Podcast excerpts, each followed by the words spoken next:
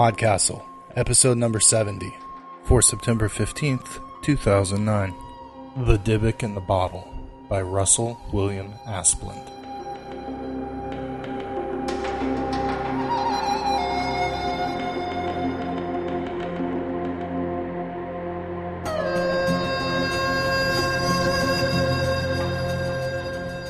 Hello, this is Rachel Swirsky. Once upon a time, Ann Leckie and I wrote a short comic piece for the Podcastle blog, which featured the two of us as noble women who lived in the Podcastle, with all of the expected medieval fantasy accoutrements. These days, along with our embroidery and archery and lute lessons, we've also been spending some time tidying up the turrets to make room for some newcomers. First off, there's Samana Harihareshwara, who has joined Ann and I in the editorial wing, where she spends long hours with quill and ink, writing out delicately calligraphied letters to our many correspondents. Then there's our new assistant administrative duo, which consists of Dave Thompson, who those of you on the boards will recognize as DKT. Already you'll have noticed he's taken over our feedback sections, and he's going to be helping out with introductions and quotes and other recording duties as well. He's working with Anna Schwind, Anarchy on the boards, who's lending us her organizational and managerial skills to help keep the podcastle running smoothly. If you like, instead of imagining us as an editorial team laboring in mundane fashion in the modern world, you may imagine us thumping training swords against wooden dummies as we polish up our battle skills. Or if you prefer some sorcery, perhaps we spend all our time in the magic laboratory with steaming flasks and moldering spellbooks. In any case, we're having a good fantasy time. Today's story is The Dybbuk in the Bottle by author Russell Asplund. It originally appeared in Silver Birch Blood Moon, edited by Ellen Datlow and Terri Windling. It's read for us by Wilson Fowlie, one of Podcastle's favorite readers. Wilson conducts a local amateur show choir in Vancouver called the Maple Leaf Singers, which you can find online at maple-leaf-singers.com. He describes himself as an ordinary choir conducting, software developing, formerly amateur speech making, husband slash dad of two kids kind of guy. Enjoy the story. The Dybbuk in the Bottle by Russell William Asplund. It was Avram Caskley's curse to be born a farmer, and a poor one at that. He had inherited the land from his parents, and he worked it as was his duty, but he simply had no mind for the rhythms and seasons of the land, no gift for living things. As a result, his wheat was always a little shorter than his neighbors, his chickens always a little skinnier. Still, Avram did not waste time cursing his fate. While he was poor, at least he was not starving. And though it was true that he would never be a successful farmer, that had never been his dream anyway. Deep in his heart he wished to be a rabbi, and not just any rabbi, but a wonder-working rabbi, like Rabbi Adam, or the Baal Shem Tov. What little money he could put aside he spent on books, and he read them morning and night. He read them while he plowed his fields, letting the horse set the path for the plow. As a result, his fields were the crookedest in the valley, but Avram learned of the deeds of the great Rabbi Menchem, who could call down the birds from the sky to fly him about. He read them while the eggs in his chicken coop sat ungathered. As a result, he missed market day, but he learned of the life of Rabbi Elimelech, who traveled to paradise one Sabbath day, only to be sent back for speaking out of turn. Sadly, Avram had no more talent for wonder working than for farming. No matter how hard he prayed, he could not call even a sparrow down from a tree. His Sabbaths were spent at a small synagogue in the town, and the rabbi there had no idea of the way to paradise save the path of a good life. As for Avram's attempt to animate a golem, the less said about it the better. Still, Avram did not give up. After all, without his books, there was only the farm, and the more he worked the farm, the more he wanted to work wonders instead. There was very little glory in cleaning a chicken coop. And that is how Avram came upon the Dybbuk in the bottle. It was the height of summer, so while there was weeding to be done and chickens to tend to, there was nothing so pressing on the farm that it couldn't be put off. Avram spent many an afternoon among the oaks and pines at the edge of his fields reading. One day, when he was reading about the rabbi of Stolin, who brought rain to ease the drought that had plagued his city, a summer shower caught him unaware. As the first few drops spattered on the pages of his book, He realized that he could not make it back to the house in time. Out in the rain, his book would be ruined. He began to look about for a place to take shelter. The trees in this part of his field grew thick and tall, the last remainder of the vast forest that had once covered all the province. Near by, Avram saw where some ancient fire had burned a small cavity at the base of a tall pine. It was just big enough for a man to fit in, so Avram crouched down and, drawing his knees to his chin, drew himself inside the tree. The rain washed down in great gray sheets, blocking out most of the sun. Avram clutched his book protectively and pressed back as far into the tree as he could. Thunder rattled the ground, lightning split the sky in blinding flashes, and once again Avram began to wish that he could work wonders, like the rabbi of Stolin. Certainly, if someone could bring rain, he ought to be able to send it away. He tried to think of a prayer, but it was hard to think through the noise of the storm, and he was beginning to get cramps in his legs from hiding in the tree. He tried to change his position, shifting his book into one hand and leaning on the other, but his hand slipped on the moss and leaves, and one foot shot forward and out into the rain. He scrambled back in, and it was then that his hand found the bottle. He couldn't see it in the dim light, but he could feel the cold, smooth glass and faceted shape. There was a stopper in the top, a little round ball of glass that gleamed even in the near darkness, reflecting back again and again what little light there was. He clutched the bottle tightly, his mind racing with possibilities. Was it a magic potion? A good luck charm? When the storm broke, he rushed home with his book in one hand and the bottle in the other. There, sitting on his kitchen table, the bottle looked even more magical. The glass was the deepest blue he had ever seen, and the bottle itself, while small, was ornately crafted. Compared to the rough wooden furniture and plain, homely decoration of his house, the bottle fairly glowed with magic. Avram realized that this was the whole reason he had been out that day, just to be led to this bottle. Perhaps that was the whole reason he was given the farm. Certainly it boded well for his future as a wonder worker. He weighed it in his hand for a moment, nearly shaking with excitement. Then he put the other hand on the stopper and began to pull. The bottle had obviously been closed for some time, and at first the stopper would not budge. Avram pulled, and he tugged. He stood up to get better leverage, but it would not budge. He tapped the top of the bottle lightly against the table, but it didn't loosen. Almost he considered simply smashing the bottle, but who knew what that would do to whatever was inside? Finally, he sat back down to think. Now, what would Rabbi Adam do? he said quietly to himself. At the sound of his words, there was a pop from the bottle, and the stopper shot off. A cloud of thick, evil smelling smoke poured out of the bottle, and before Avram had time to even call out, a dybbuk shot from the bottle, grabbed him by the throat, and had him pinned to the wall. The demon was bright red. Its clawed hands seemed to burn where they held Avram by the throat. It let out a yowl of pure anger, then suddenly stopped. It took a good look at Avram, blinked twice, and let him drop. You're not Rabbi Adam. The demon's voice was low and rough. Avram fell to his knees, still trying to catch his breath. Are you? No, Avram said. No, I'm not.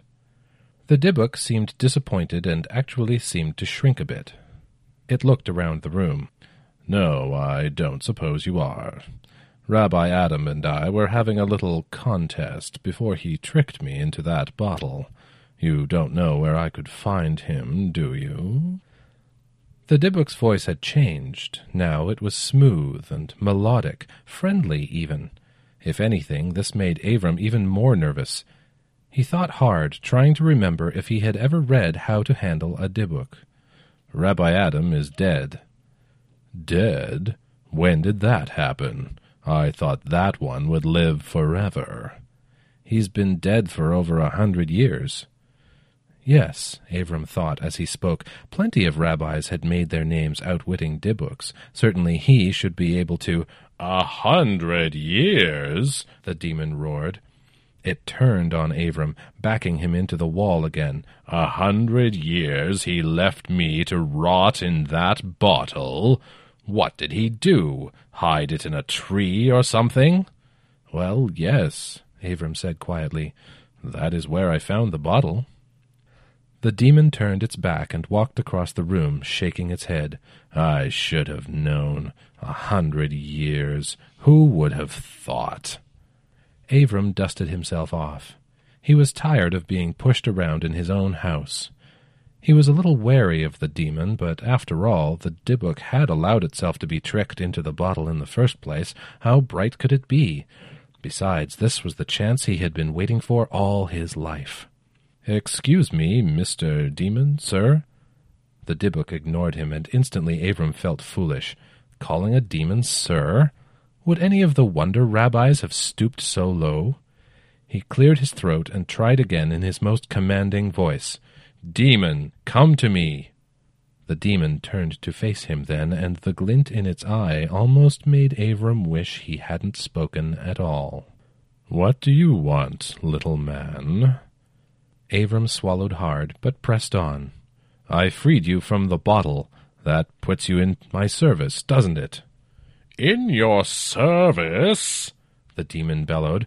Avram backed up into the wall, wincing at the thought of the sharp claws once again wrapped around his throat, but the demon stopped mid-stride, and a smile spread slowly across its face. In your service? Well, why, yes, I suppose it does. Avram smiled. This was easier than he thought. Good, then. Of course, I'll need a place to stay. Fine, said Avram. You may stay out in the chicken coop. The chicken coop? The demon looked hurt. You want me to stay in a chicken coop? No, thanks. I'll just get right back in the bottle and take my chances on being found by someone a little less stingy. The Dybbuk actually moved toward the bottle, but Avram stepped in his way. No, no, of course you can't stay in the chicken coop. You would just frighten the chickens anyway, and they produce little enough. Avram paced for a moment, thinking. You will stay here with me, in my house. That way I can keep an eye on you. Yes, he thought, that should work. After all, who knew what the demon would do left on his own? Better to keep him here. Fine, then. I will stay here with you. Now, why don't you get some sleep, and tomorrow you can set me to my tasks? Yes, Avram said. The Dybbuk seemed friendly enough, but there was something in his smile that made Avram's knees quake. He did not think he would sleep well that night at all. Indeed, Avram was right. He tossed and turned in his bed all night, sifting through the stories he'd read about Dybbuks. Try as he might, he could not get comfortable in his bed. Still, he drifted off to sleep sometime during the night. When he woke in the morning, it was obvious why he'd had trouble getting comfortable. His bed had shrunk and was now no bigger than a child's. His feet hung over the foot of the bed, almost from his knees. He jumped up quickly in surprise, only to smack his head against the ceiling. He looked around the room. Everything was smaller, or else he was bigger. His little wooden chest looked more like a shoebox. The large mirror in the corner he could easily pick up with one hand, and even as he looked, things seemed to be getting smaller. Demon, come to me! he yelled. He was pleased that he managed to keep the quaver out of his voice. He was starting to get the hang of this. Certainly no Dybbuk was going to get the better of him. The Dybbuk appeared quickly, poking its head through the door. It was the same size as the furniture. Avram picked the demon up by the shoulders as he would a small child. It looked up at him innocently. Is something wrong? Of course there's something wrong. Look at me. What have you done? To you, nothing. But I thought since I was staying here you wouldn't mind if I made a few changes. The demon shrugged amiably. A few changes? Why, I can hardly fit in my own room. Avram set the demon down. In fact, the room had gotten smaller while they argued, and now Avram had to stoop noticeably just to keep from hitting the ceiling. Well, you see, I'm used to living in a bottle. I feel a lot more at home with things at a slightly smaller scale. Put it back the way it was. Avram was through arguing with the demon. After all, who here was the servant? He put a large finger to the demon's chest. And do it now. The demon shrugged again, still smiling. As you wish. Instantly the room was as it was before. Avram straightened up gratefully, his back aching from bending over. The demon was back to its original size as well, almost as tall as Avram himself. That's much better, Avram said, reaching for his clothes. Now, let's get going. There's much work to be done. Work? The demon looked surprised. Yes, work. Avram was beginning to lose patience. You are my servant, remember? I freed you from the bottle, and now you must do my bidding. Oh, that, said the demon. Well, yes, but as I'm sure a wise man like you must know, you may command me only once a day, and since you have already asked me to put the house back as it was, well then, the rest of the day is mine. The demon turned and walked from the room. Avram opened his mouth to argue, but shut it again. Maybe the demon was right. Obviously, the Dybbuk thought that Avram knew more about the situation than he did. It would be foolish to show his ignorance. He would read up on the subject, and then, if the demon had lied to him, he would make it pay. Avram did not see the demon again that day. He did what chores he could not postpone, very few to his mind. After all, what did not get done today he could set the demon to do tomorrow. He went over and over again in his mind how he had been tricked that morning, determined it would not happen again. All afternoon he read all he could on the subject of Dybbuks, but he learned very little. Still, he thought, a little common sense, a little luck, and he would yet come out ahead. He dreamed that night that he was taken up to heaven, where he sat talking and swapping stories with the prophets and wise old men of Israel. When darkness came, he lay down on a cloud to sleep. The cloud was soft and bore him gently, but he was troubled.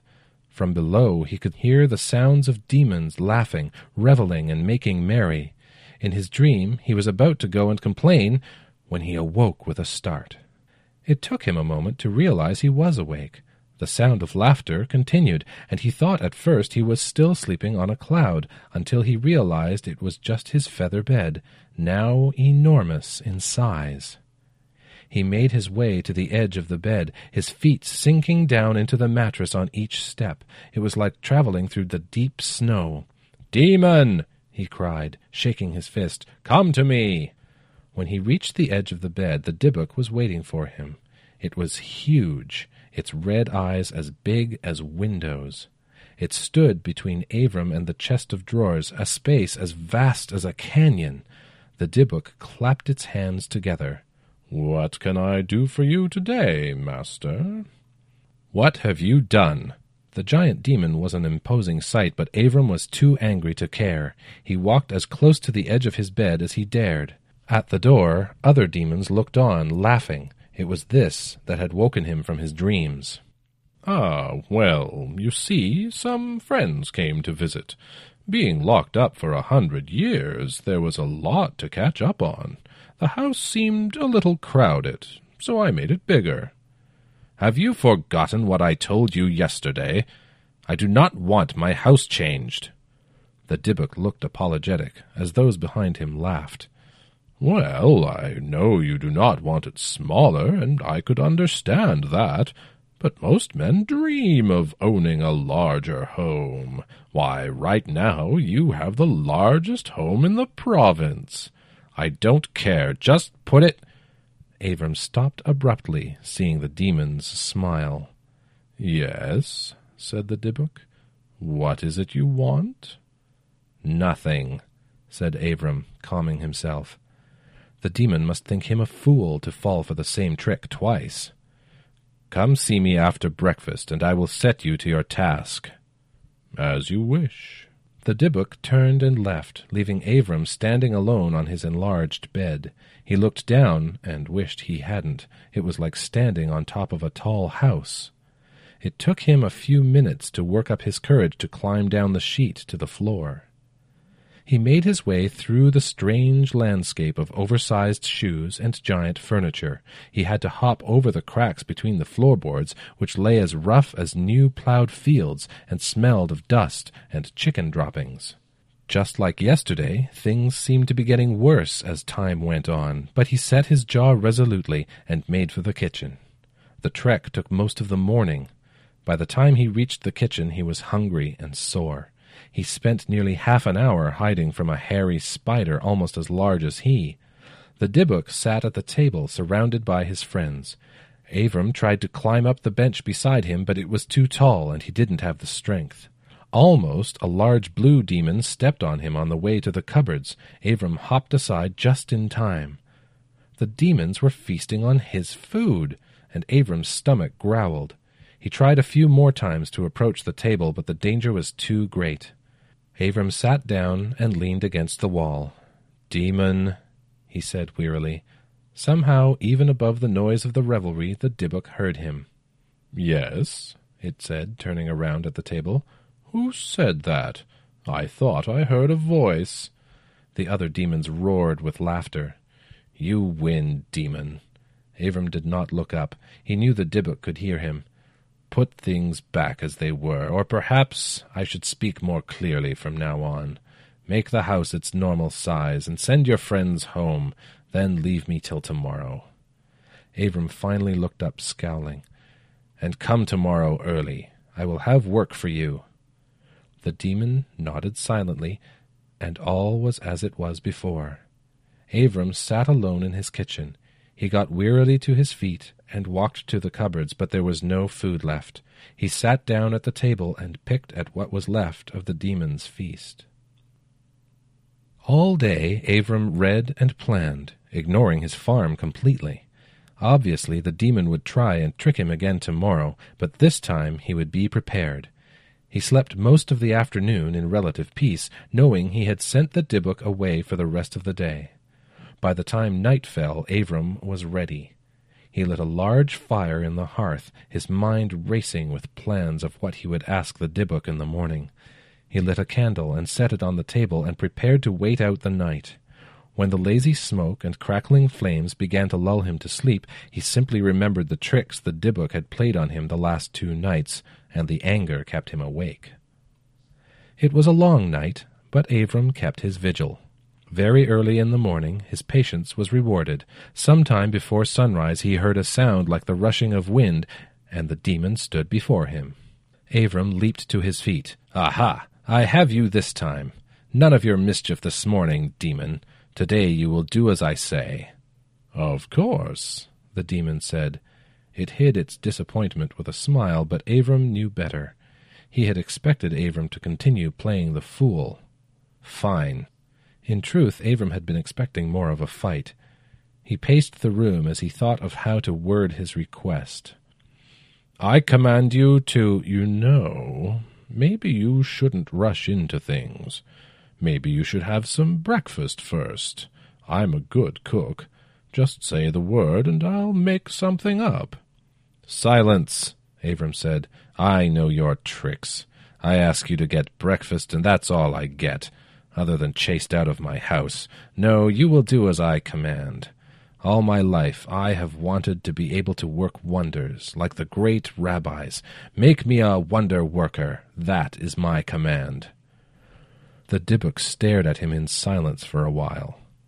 A wonder worker? Yes, you know, like Rabbi Menchem, who could call the birds down from the sky, like Rabbi. Oh, I see. Why didn't you say so in the first place? There, it is done. Now I'm off to breakfast. By the way, you're a little low on bread. The Dybbuk walked toward the kitchen. Avram ran after him. What do you mean it's done? Just call the birds. You'll see, the Dybbuk called over his shoulder. Avram stopped and watched him go into the kitchen. He didn't feel any different, Still, it would be easy enough to tell if the Dybbuk was lying. The sun was just beginning to rise as Avram stepped out of his house and looked out on his farm. This early in the morning it looked peaceful and calm. A slight mist hung over the fields as the first rays of the sun shone greenly through the leaves of the surrounding trees. A few birds called high above, and Avram felt his heart lift with excitement. Come, birds, he called, come to me. He waited for the sound of beating wings or the call of songs. Instead, he heard a flurry of clucking and a rush of feathers from the chicken coop. He turned just in time to see them bearing down upon him. The big rooster landed on his shoulder as the hens gathered around his feet. He tried to move, but there were chickens everywhere. Demon! he called out, and instantly the demon was there. And what might I do for you, O oh, wonder worker? I said birds, not chickens. Avram waded through the chickens to stand beside the demon. What kind of wonder is it to be able to call chickens? Chickens are birds, you have to admit. Still, I can see your point. Go ahead. Call any birds you like. Avram turned his back to the demon, and, shaking the rooster from his shoulder, he called. Sure enough, the birds in the trees answered, alighting on Avram's shoulders and arms. There were tiny gray sparrows and black-capped chickadees. There were brightly colored jays and noisy crows. Soon Avram could barely see, let alone move. Shoo! he said. Go away! But the birds stayed put. He tried flapping his arms and shouting, but the birds just retreated a bit, only to come to rest again when he stopped. Demon, how do I call them off? Avram asked. Oh, no, I've already done you one favor today. You asked to be able to call birds. Now you can call birds. If you'll excuse me, you're interrupting my breakfast. With that, the Dybbuk turned and headed back into the house. Avram followed, slowly making his way through the birds and chickens. When he reached the door, he could hear demons laughing. Avram stood at the door a while, listening to the unholy revelry, then hung his head in shame and defeat. He turned his back on his home and started walking for town. He needed help. His home was overrun with demons, and the only wonder he could perform was less than useless. He hoped the rabbi would have more wisdom than he had shown. A cloud of birds followed him along the road, chirping and clucking noisily. By the time he reached the town, quite a crowd had gathered to watch his journey. They laughed and pointed, and Avram's ears burned with shame. He made his way to the rabbi's house and knocked on the door. The village rabbi answered it. He was an old man, his hair thinning and his beard white.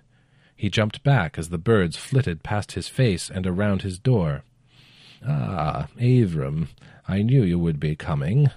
Avram blushed even deeper. Gossip must travel fast. I came to your home as soon as I reached town, but already news of my shame has spread. Gossip? The village rabbi swatted at a thrush that was trying to fly through the open door. What gossip? I was visited by a holy man named Rabbi Meltzer. He said that you would be coming to seek his help. Come around back. I left him there tending to his horse. The rabbi shut the door and walked to the back of the house. Avram followed behind, leaving a trail of feathers. Out back, a small man in dark robes was watering a fine white horse. He had dark hair and a long beard that hung down to his chest. At the sound of Avram's flock, he lifted his head and smiled as Avram came forward. You must be Avram, he said, stepping up to meet Avram. The birds parted before him. Avram must have been a head taller than the small man. My name is Rabbi Meltzer, and I have come to help you. Tell me how this came about. Something in the way the small man smiled set Avram at ease. The man was not here to mock him or shame him. He seemed genuinely concerned as Avram told him everything his discovery of the bottle, the attempt to put the demon in his service, the demon's trickery. Rabbi Meltzer listened to it all. When he was finished, the small man was quiet for a moment. You say he mentioned Rabbi Adam? Yes, Avram said. At the beginning he seemed to think that I would be him. Yes, Rabbi Meltzer said, turning to the town rabbi. It is as we thought. There is no time to lose. Would you be so kind as to lend Avram a horse? The rabbi agreed, and Rabbi Meltzer turned back to Avram. Do not feel bad. Even Rabbi Adam had to struggle with this demon before he overcame it. But listen closely. By bargaining with the Dybbuk, you have given it some level of control. You will have to follow me carefully and do everything I tell you to do. But if you do, you will be saved. Do you agree? Although he was small, Avram could feel the strength in Rabbi Meltzer's words. He nodded in agreement. Good. The first thing you need to do is sell me your house. What? asked Avram. Everything I say. First you must sell me your house. Here are five kopek to seal the deal. Do you agree? Avram nodded dumbly as he took the five coins from Rabbi Meltzer. The small man looked pleased, as well he should. Avram knew his farm was not worth much, but certainly far more than this. Just then the rooster alighted on his shoulder and crowed loudly. Avram winced and pocketed the coins. If the Dybbuk stayed, his farm was worth nothing. He had no choice but to trust Rabbi Meltzer. Good man, Rabbi Meltzer said, patting him on the arm. Ah, look, here is the good rabbi with your horse. The town rabbi came around the house leading his own brown mare. He helped Avram into the saddle, wishing him God's blessing. Rabbi Meltzer mounted his own horse and started off toward Avram's farm without asking directions. Avram tried to ask the rabbi how he knew, but his horse seemed always one step behind the fine white stallion, and Avram was not much of a rider. Finally, he gave up and concentrated on not falling off the horse. They were almost a quarter of a mile from his farm when they began to hear the demon's revelry. The sound grew louder as they approached, harsh and joyless for all its mirth. Rabbi Meltzer stopped and said a little prayer, then rode right to the front door and got off his horse. Now then, he said as Avram dismounted, you have agreed to do whatever I command. That makes you my servant, am I correct?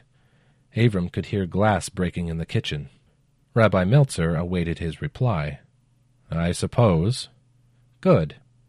Rabbi Meltzer turned and rapped sharply on the door. Come out, foul demon! Leave off your violence to my house! The Dybbuk appeared at the door. He smiled broadly when he saw Avram. Ah, you will have to wait for tomorrow before I can help you some more. The other demons laughed, hooting and shouting names. Rabbi Meltzer took a step closer to the demon. I ask you again, creature of sin, remove yourself from my house. The Dybbuk looked over at the small man. Rabbi Meltzer came barely to the demon's shoulders, yet he did not seem at all frightened. It was the demon who took a step back. What do you mean, your house? I have the right to live here. I made a deal with Avram Caskley, whose house this is. This house is mine, Rabbi Meltzer said again, purchased fairly and legally, and this man is my servant. Now be off with you. I will not. The Dybbuk bared its teeth. I have given service to this pitiful excuse for a man and I demand the payment agreed, which was permission to reside in this house. This time it was Rabbi Meltzer who took a step back. Hmm, I see your point. You believed you were dealing with the owner of the house. Certainly it would be a poor master who did not honor deals made by his servant. You may stay in the house. Again the demons roared with laughter. Rabbi Meltzer had to yell to be heard over the noise. I will see you here tomorrow, then, to assign you your task. The Dybbuk had turned its back on the rabbi, thinking him defeated. It turned back quickly. What was that you said? I said that I will see you here tomorrow to assign you your task. That was the deal, was it not? I agreed to serve him. The demon pointed a claw at Avram. You have demanded that I honor an agreement made by my servant, and I have agreed. And yet, if I am bound to honor his part of the agreement, surely you must agree that I have now taken his place in the bargain. After all, he is my servant. What does it matter if I give the orders, or if I merely order him to order you? Of course, if you prefer, we could simply call the whole thing off.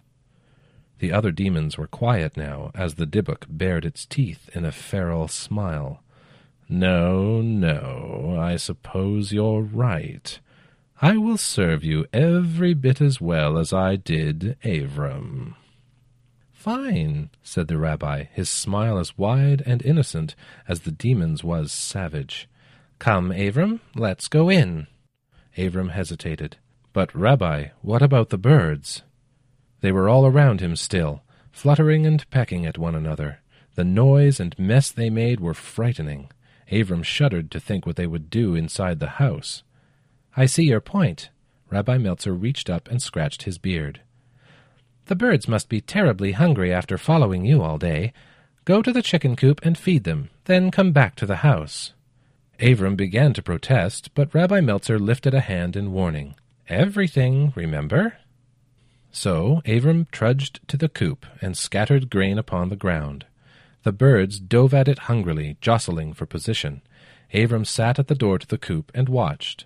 The chickens took the lion's share, with the smaller birds darting in and out beneath them to grab a seed here and there. Avram watched one small magpie, barely older than a fledgling, get chased away first by the chickens, then a robin. Avram felt sorry for the little bird. One day it would be a robber, like most magpies, eating his grain seed before it had time to grow. But right now it looked like nothing so much as a frightened child. Avram scooped up a handful of seed and carried it to the little bird, smiling as it ate from his hand. When the birds had had their fill, Avram walked back to the house. He hesitated at the door, then shrugged. He was not going to sleep outside. He opened the door and walked through. Amazingly, the birds did not follow. They arranged themselves around the door stoop, perching and sitting on the steps, the windows, and the roof. The house itself was quiet and dark in the evening light. Avram found Rabbi Meltzer alone in the kitchen reading one of Avram's books. He looked up when Avram walked in. So that's where you got the idea for the birds. Avram looked around the kitchen warily. Where are the demons? Apparently they didn't like the company. The small man managed to sound almost disappointed. Don't worry, our Dybbuk will be back tomorrow. Avram sat on the bench across from Rabbi Meltzer. And what will you do then? Watch and see, my loyal servant. Rabbi Meltzer patted his arm and smiled broadly. Perhaps you will learn that there is more to life than what is in these books. With that, the rabbi rose and went to lie down in Avram's bed. Avram no longer even thought to complain. He was weary to the bones. He made himself a bed outside the door to the bedroom, as was fitting for a servant, and lay down to sleep. He awoke to a hand on his shoulder. He looked up groggily to see Rabbi Meltzer leaning over him, gesturing for silence. The house was dark, but Avram could see through the windows the horizon just beginning to lighten with the promise of dawn. He rose quietly and followed the rabbi into his living room. They paused at the door, and the rabbi pointed. In the room the Dybbuk stood with his back to them. It was gesturing broadly with its hands and chanting strange words softly to itself. Rabbi Meltzer smiled and winked at Avram, then walked boldly into the room. Good. I like to see my servants get off to an early start, but I'm afraid I need no spells today. Still, if you are that anxious to get started, I see no reason we cannot begin. The demon turned in surprise to see Rabbi Meltzer bearing down upon it. It growled low in its throat, the spell dying on its lips. Avram inched slowly into the room behind the rabbi. Fine. The Dybbuk's smile showed all its teeth. What do you command, master? It is a simple thing, and the same for both of you. The rabbi turned so he was facing both Avram and the Dybbuk. Just do as you see me do, nothing more, nothing less. What? Said the Dybbuk and Avram simultaneously. Just do what I do. Come on now, or the day will be gone before we are even started. Rabbi Meltzer walked towards the door. The Dybbuk looked at Avram, who shrugged and turned to follow. He could hear the footsteps of the demon as it followed. Outside, the birds were waiting. They chirped joyfully when Avram stuck his head out the door. The rooster crowed, and there was a rush of wings from all around. Avram smiled despite himself as the birds looped around him. The young magpie landed on his shoulder, and Avram stroked its neck. Rabbi Meltzer stood a moment surveying the farm. Avram looked too, embarrassed by what he saw. The fields were full of weeds, the fences falling down, and the chicken coop ramshackle and in need of cleaning. The rabbi pointed to the chicken coop. There, That's where we'll start. The chicken coop? The demon stood just inside the door, staring at the rabbi in disbelief. Yes, it looks like it hasn't been cleaned in months. That will do for a start. You want me to clean a chicken coop? Do you realize the powers I have? I could give you armies, riches, whatever you desire. What I desire is a nice home for the chickens. Now come. Rabbi Meltzer turned and walked toward the coop. The demon muttered under its breath and took a step out of the door. As soon as it appeared, the birds began to chirp loudly. First one, then another would dive toward the Dybbuk, pulling up only at the last second. The demon was forced to duck and dodge as starlings and sparrows flew angrily about it. Call them off, would you? The demon glared at Avram. I have only the power to call birds, not command them, remember? Avram had to smile. The demon swore and tried to swipe at one of the birds. It dodged easily. Rabbi Meltzer turned and called to them. Hurry up, you two. Don't be all day. Rabbi Meltzer sent Avram for shovels, then they cleaned it out and put in fresh hay.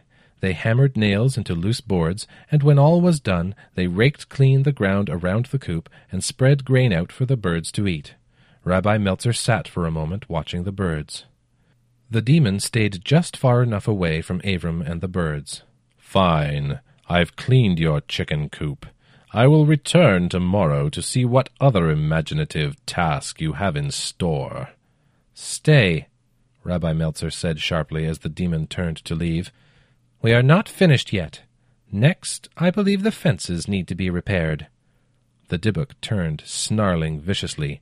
I will not be your farm hand, no matter what our bargain. You said you would follow my commands. Certainly, I would think a powerful Dybbuk could do anything a poor, simple rabbi could do, but I suppose I was wrong. If you wish to admit you cannot live up to our bargain, we can call the whole thing off. The demon stared for a moment, then chuckled softly. So that's your game. Well, I cannot be chased off as easily as that. Lead on. And so they spent the day working on the farm.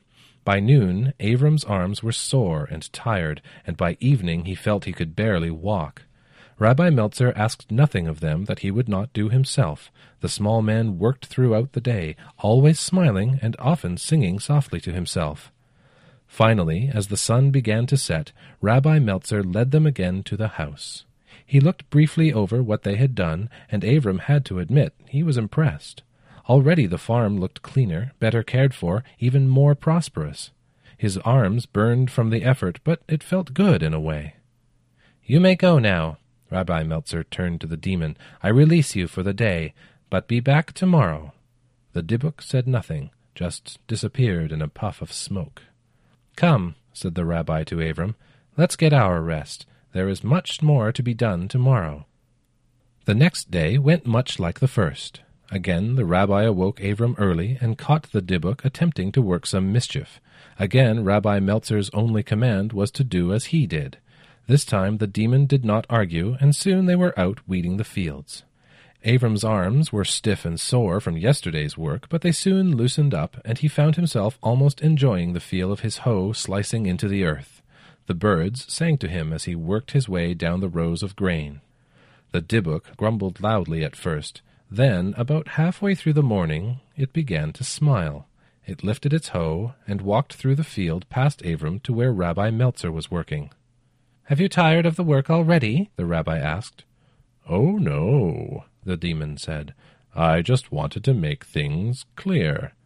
I am to do whatever you do, correct? That is so. Rabbi Meltzer turned back to his work, working the soil carefully around the young plants. The Dybbuk stood by until Rabbi Meltzer took a step down the row, then hoed the same spot in exactly the same way Rabbi Meltzer had done. Rabbi Meltzer stopped and looked at the demon. Is there a problem? The Dybbuk grinned. I am just doing exactly what I see you do. No, no problem. Avram watched as the rabbi went back to his work. The small man hoed as before, but this time he took care not to sever the weeds completely. The Dybbuk, mirroring his actions, would cut the weeds the rest of the way when it followed behind. The demon growled when it realized it was being tricked into doing useful labor. Avram stopped his work completely to watch the drama playing out before him. The demon began to cut softly as well, leaving the weeds standing. The rabbi shrugged and went back to hoeing as before, severing the weeds completely, but this time he began to hop from one side of the row to the other. The demon, following behind, did the same. Then the rabbi began hopping on one foot as he hoed. Avram laughed as Rabbi Meltzer led the Dybbuk in a merry dance. The sight of the red-faced demon skipping down the row behind Rabbi Meltzer was too much to take. Rabbi Meltzer hopped and spun like a young man at a wedding. Finally, the demon stopped and threw down its hoe. Rabbi Meltzer stopped too. Perhaps it's best not to take things too literally. Just hoe. The Dybbuk picked up the hoe and walked slowly back to the row it had been working on before. It glared at Avram, who still laughed as he himself went back to work on the field. There was no more trouble from the demon that day. Again they worked until the sun set. By the end of the day, the farm looked as good as Avram could remember seeing it. After the Dybbuk disappeared in a sullen puff of smoke, Avram sat for a long time, just looking out at the well-tended fields. The chickens wandered off to their freshly cleaned coop, and the birds found perches among the eaves of the house, all but the little magpie, who stayed on Avram's shoulder. Rabbi Meltzer sat down beside him. We plant the seeds, but we cannot make them grow. It is a wonder, when you think about it, that the seeds grow, that the chickens lay their eggs, even the sky on a night like tonight is a wonder. Avram nodded, looking up at the first few stars now gleaming in the sky. Remember, Rabbi Meltzer said softly, if you want to work wonders, you must first learn to see them, and to remember that no work of man will ever match the wonders of God. With that, the rabbi rose and went into the house. Avram sat a long time on the porch, watching the night fall over his farm. The next day was the Sabbath, but Rabbi Meltzer again woke Avram early. This time the demon was merely sitting in a chair waiting for them. Well, back to the fields? the Dybbuk asked, rising from the chair. Not today. Today is the Sabbath, Rabbi Meltzer said. Today is a day of rest. Still, my orders are the same. Do as you see me do. With that, the rabbi walked to the kitchen to prepare breakfast. He beckoned Avram and the Dybbuk to sit, then set food before them. As they began to eat, Rabbi Meltzer left the room and came back carrying Avram's copy of the holy books. The Dybbuk looked nervous, and when Rabbi Meltzer began to read from the books of Moses, it stood up noisily. I did not come here to eat. Tell me what you would have me do, or I will take my leave. Why, just what I said. The rabbi turned the book around and pushed it across the table to the Dybbuk. Do as I have done. Read us a passage of the holy word. The Dybbuk went pale. You know I cannot. You have the book. You have eyes. Rabbi Meltzer's eyes never left the demon's. Read. The Dybbuk took a step back from the book. You cannot make me. It would be my undoing. I can make you do nothing. Rabbi Meltzer's eyes were hard and dark as flints. It is the power of your bargain that compels you. Now read. The Dybbuk was pressed up against the wall. I cannot, it said softly. I tell you, you must read, or else declare our bargain invalid. Which will it be? The demon hung its head. You have won. I release you from the bargain. I will leave. The demon began to fade when Rabbi Meltzer called, Hold! I believe the bargain was in exchange for your release from the bottle. Rabbi Meltzer walked around to face the demon. If you will not honor your end, then you must go back from where you came. Avram, bring the bottle. You can't be serious, the Dybbuk said, its eyes never leaving Rabbi Meltzer. Avram walked around the table and took the blue bottle from the cupboard. Rabbi Meltzer took it from him and set it on the table, removing the stopper. It was your bargain, Rabbi Meltzer said, and your own law that condemns you. The demon looked from the bottle to Rabbi Meltzer. Then, with its eyes downcast, it turned toward the bottle. Avram breathed a sigh of relief. The demon reached for the bottle, then stopped. I will not, the Dybbuk roared, throwing the bottle across the room. It turned on Rabbi Meltzer, grabbing him by the throat and pinning him to the wall. I will destroy you. The bottle bounced off the far wall of the room, but did not break. Avram jumped on the demon's back, trying to pull him off the smaller rabbi. The demon shook him off, sending Avram crashing against the window. Avram heard scratching against the window and looked up to see his small magpie trying to get in, surrounded by a multitude of other birds. Avram threw open the window, shouting, Come to me! The birds came, seemingly thousands of them, pouring through the window, screeching and flapping furiously. They flew directly at the demon and pecked it viciously. It tried to shake them off, but there were too many. It had to drop the rabbi to protect its eyes. Rabbi Meltzer picked himself up off the floor. He seemed somehow larger. Not physically, but he radiated power. Hold! he cried, and his voice was deep and resonant. Instantly the birds stopped their attack and perched around the room.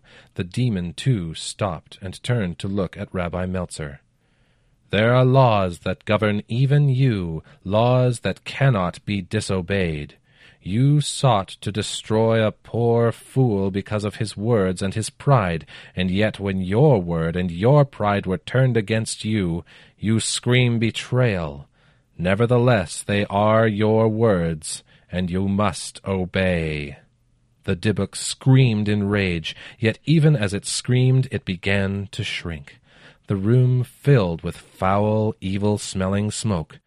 When it cleared, Rabbi Meltzer ran to where the bottle lay and stuffed in the stopper. He brought it to the table and sat down wearily. That was far too much work for the Sabbath, he said, wiping his brow. But perhaps the Lord will understand. Come, let's go to the synagogue and thank him for his help this day. Rabbi Meltzer again stayed that night with Avram. He begged Avram to take the bed, but Avram refused, preferring to sleep on the floor. In the morning Rabbi Meltzer arose and sold Avram back his house for five kopek, then prepared to leave. Avram followed him as he saddled and packed his horse for the journey. Was I really such a fool? Rabbi Meltzer turned from his saddlebags. We are all fools in the sight of God. Avram laughed. A diplomatic answer, if not a full one. A fool is someone that doesn't know who they are. It's never too late to learn. Rabbi Meltzer mounted his horse. Avram looked over his farm. I think I can learn. But, Rabbi, what about the birds? He had gotten so used to them that he had almost forgotten they were there, but it did not seem fair to keep them like this. Oh, yes, Rabbi Meltzer said, and waved his hand at the birds. They took to the air, flying up over the farm. The chickens wandered back to their coop, scratching at the ground for food. Avram watched them go and was almost sorry. It was the closest he'd ever come to working a wonder. Goodbye, Avram the farmer. Rabbi Meltzer urged his horse forward onto the road. Avram waved until he lost sight of the small man who had saved his farm. Avram felt a tug on his shoulder and turned to see the small magpie alight there. He scratched it under the chin. You are free to go now, he said, but the bird only rubbed its head against his cheek. Avram laughed. Okay, then. You can stay. He turned, picked up a hoe, and walked out into his field.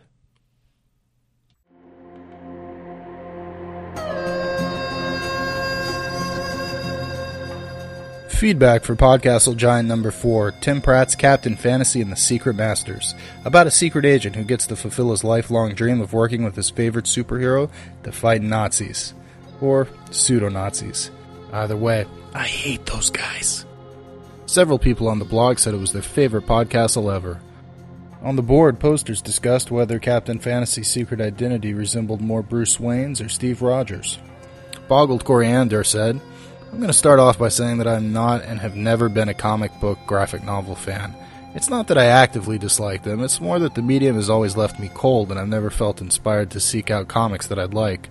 I'm sure they exist. That said, I seem to like prose fiction that's explicitly based on comics. Maybe that's because it tends to get meta, and I like meta, and riffing on tropes that I never had the chance to grow weary of. I like the Union Dues stories, and I like this. L33T Minion said, Homoerotic supertext. I was also amused at the protagonist's Nobody Must Have Known comment. Clearly, the guy never read any Captain Fantasy fanfiction. Osakat said, I'm amused that superheroes are a genre that fits well both into Podcastle and Escape Pod, and this was a nice take on superheroes, a mix between the hyper realistic view that the Union Dues stories take and indulging in Silver Age comic silliness. I love throwing names around like Dr. Morlock, but the real big bad is just Kelly. Great contrast. And using Joseph Mengele in a superhero universe is just brilliant. Huh. Good point, Osea Cat. You know, as a fan, I wouldn't mind seeing some superhero stories on Pseudopod, too. That's all the feedback we have for this week, true believers. Come on by our message boards at forum.escapeartist.net and join in on the conversation. Until next week, make mine Podcastle. Podcastle is a production of Escape Artists Incorporated and is distributed on a Creative Commons Attribution Non Commercial No Derivatives license. Share it, but don't change it or sell it. Our theme music is by Shiva in Exile. You can find them at magnatune.com. You can discuss this episode of Podcastle or nearly anything else on our forums. Just visit forum.escapeartist.info. And if you like science fiction or horror, be sure to visit our sister podcasts, Escape Pod and Pseudopod. And if you enjoyed this episode, tell a friend, or post to your blog about it, or consider donating via the PayPal link on our site. Robert H. Schuller once said, Impossible situations can become possible miracles.